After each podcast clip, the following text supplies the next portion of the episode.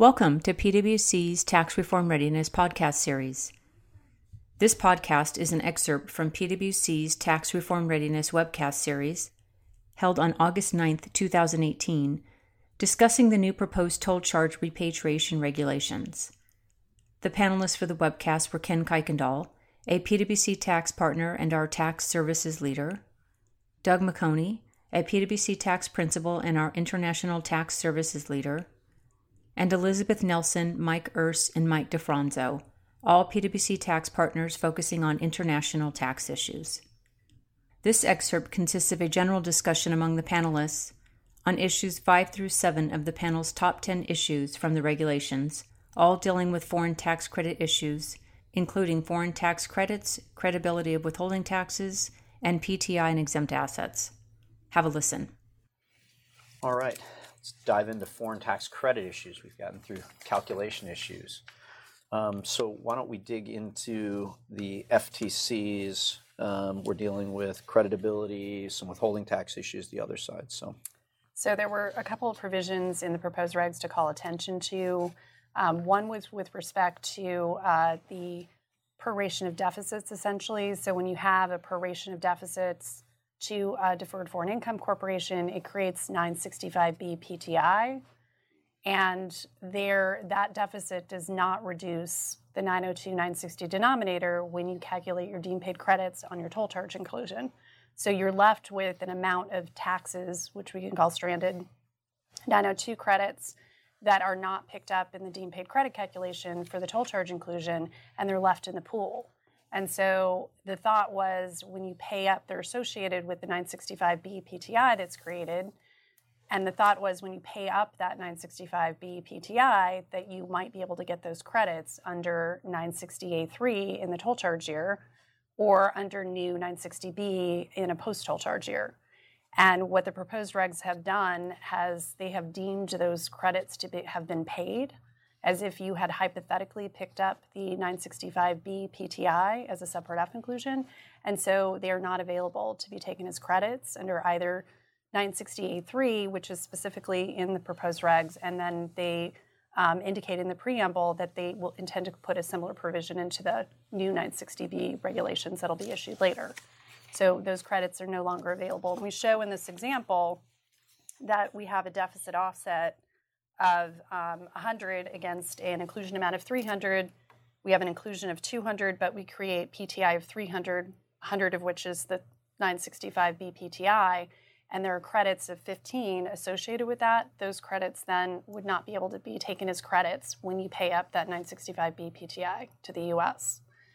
The other provision to call attention to uh, is the haircut on any withholding taxes that might be incurred as you pay both toll charge PTI, so 965A PTI, and 965B or deficit offset PTI up the chain to the US.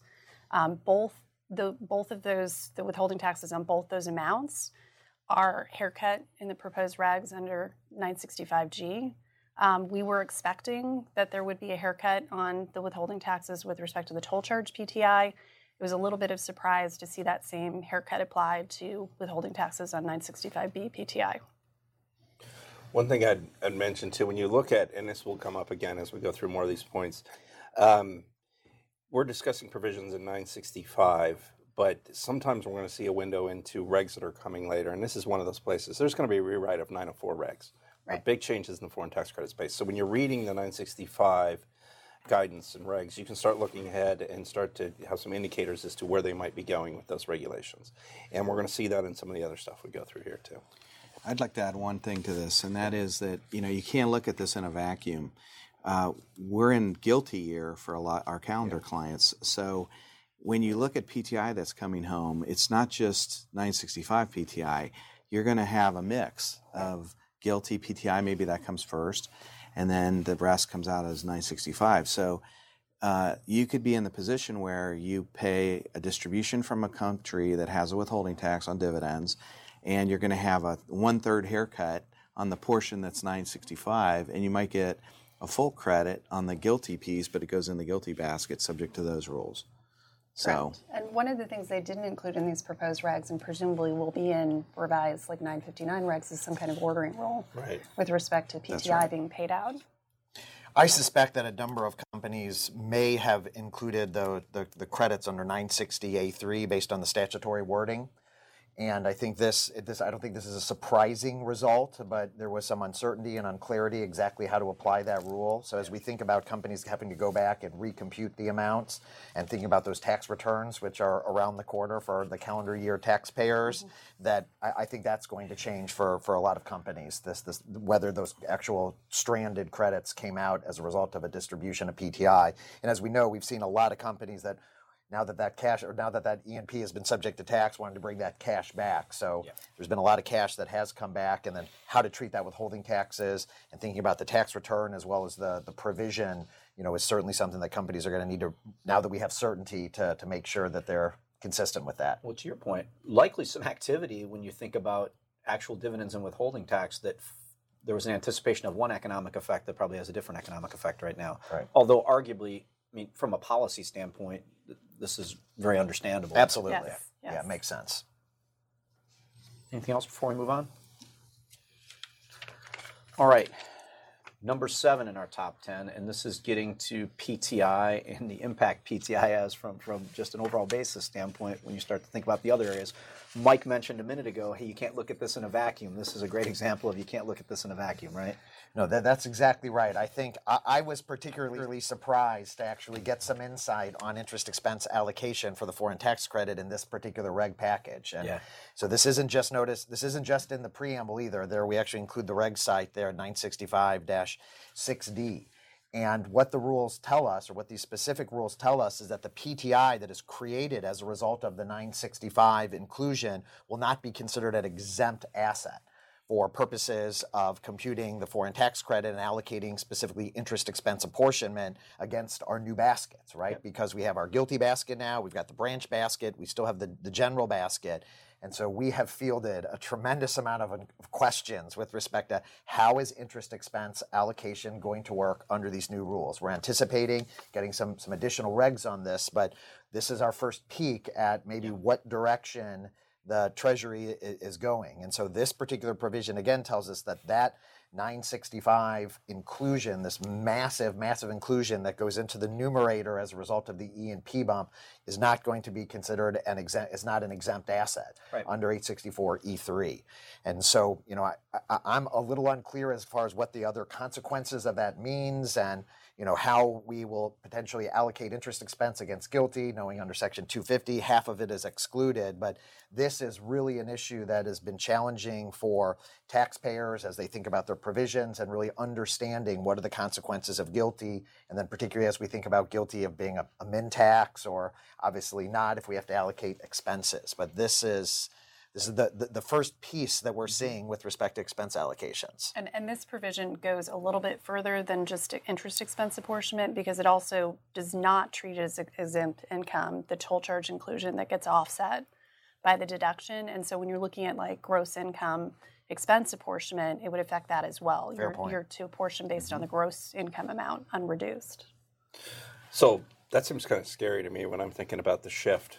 When you're you're you're really looking at what kind of foreign source income numbers am I going to have left to be able to use my credits, and then when you know we start talking about the, the GILTI basket, and you know it it may paint a pretty bleak picture here. Now we still hope that when they do write the interest allocation apportionment rules again, that they're going to find a creative way to maybe Soften this- the blow. Yeah, soften the blow. Yeah, because the challenge would be companies. Well, many companies are trying to get every dollar of cash that oh, they yeah. can out out of the system beyond what's needed for working capital or deals or whatever. But there is there's still for those non-cash amounts, particularly a mass amount of PTI that's still sitting in, in the system.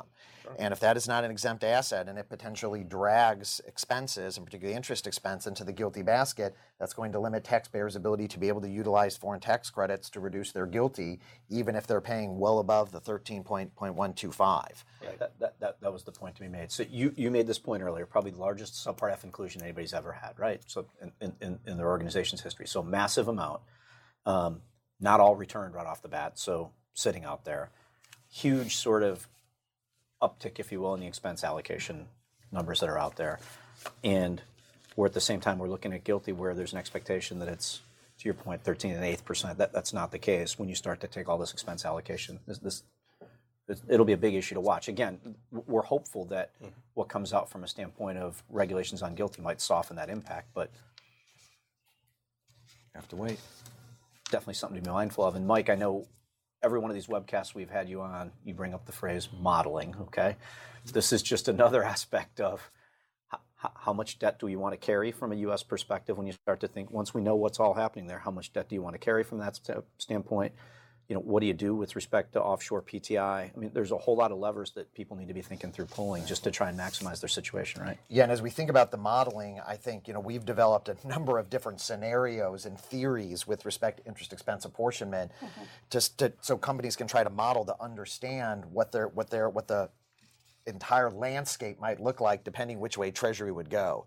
I think this one allows us to maybe just eliminate one of those particular options, but you know what are the consequences with respect to the other options? We're all very anxious to to, to see. Yeah, absolutely. Thank you for listening to this podcast. If you would like more information about this topic, please email the participants. Their email addresses can be found in the description of this episode. Thank you.